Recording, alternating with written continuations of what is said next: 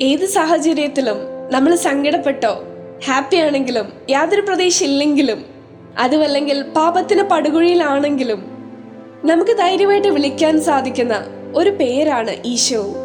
നമ്മളൊക്കെ കണ്ടിട്ടുള്ള പല സൂപ്പർ ഹീറോസിനെ അവരുടെ പേര് വിളിക്കുമ്പോൾ അവർ വരും.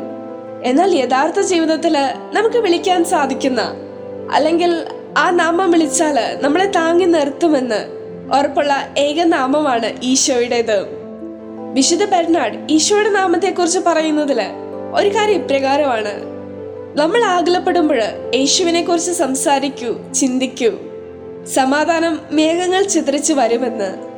ആ വിശുദ്ധ നാമത്തെ ആത്മാവിന് മടുപ്പിനോ ബലഹീനതയ്ക്കോ ഹൃദയത്തിന് തണുപ്പിനോ ഒന്നും എതിർക്കാൻ കഴിയുകയില്ലെന്ന്.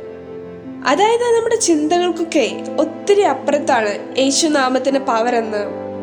നമ്മൾ കുഞ്ഞിലെ വായിച്ച കഥകളിലെ സൂപ്പർ ഹീറോസിനേക്കാളും സിനിമകളിലെ നായകനേക്കാളും ഒക്കെ ഉപരി മഹത്വത്തിന് അർഹവും.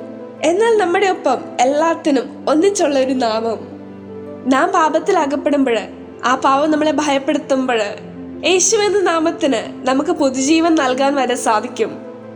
നമ്മുടെ ലൈഫിൽ ഈശോ എന്ന നാമത്തിന് നമുക്ക് ഏറ്റവും ഇമ്പോർട്ടൻസ് കൊടുക്കാം പുതുജീവൻ നൽകാൻ കഴിയുന്ന നമ്മളെ ശക്തിപ്പെടുത്തുന്ന നമ്മെ വിശദീകരിക്കാൻ സാധിക്കുന്ന ഈ വിശുദ്ധ നാമത്തെ നമുക്ക് എപ്പോഴും ഉരുവിടാം you are listening to heavenly voice from Charis Youth.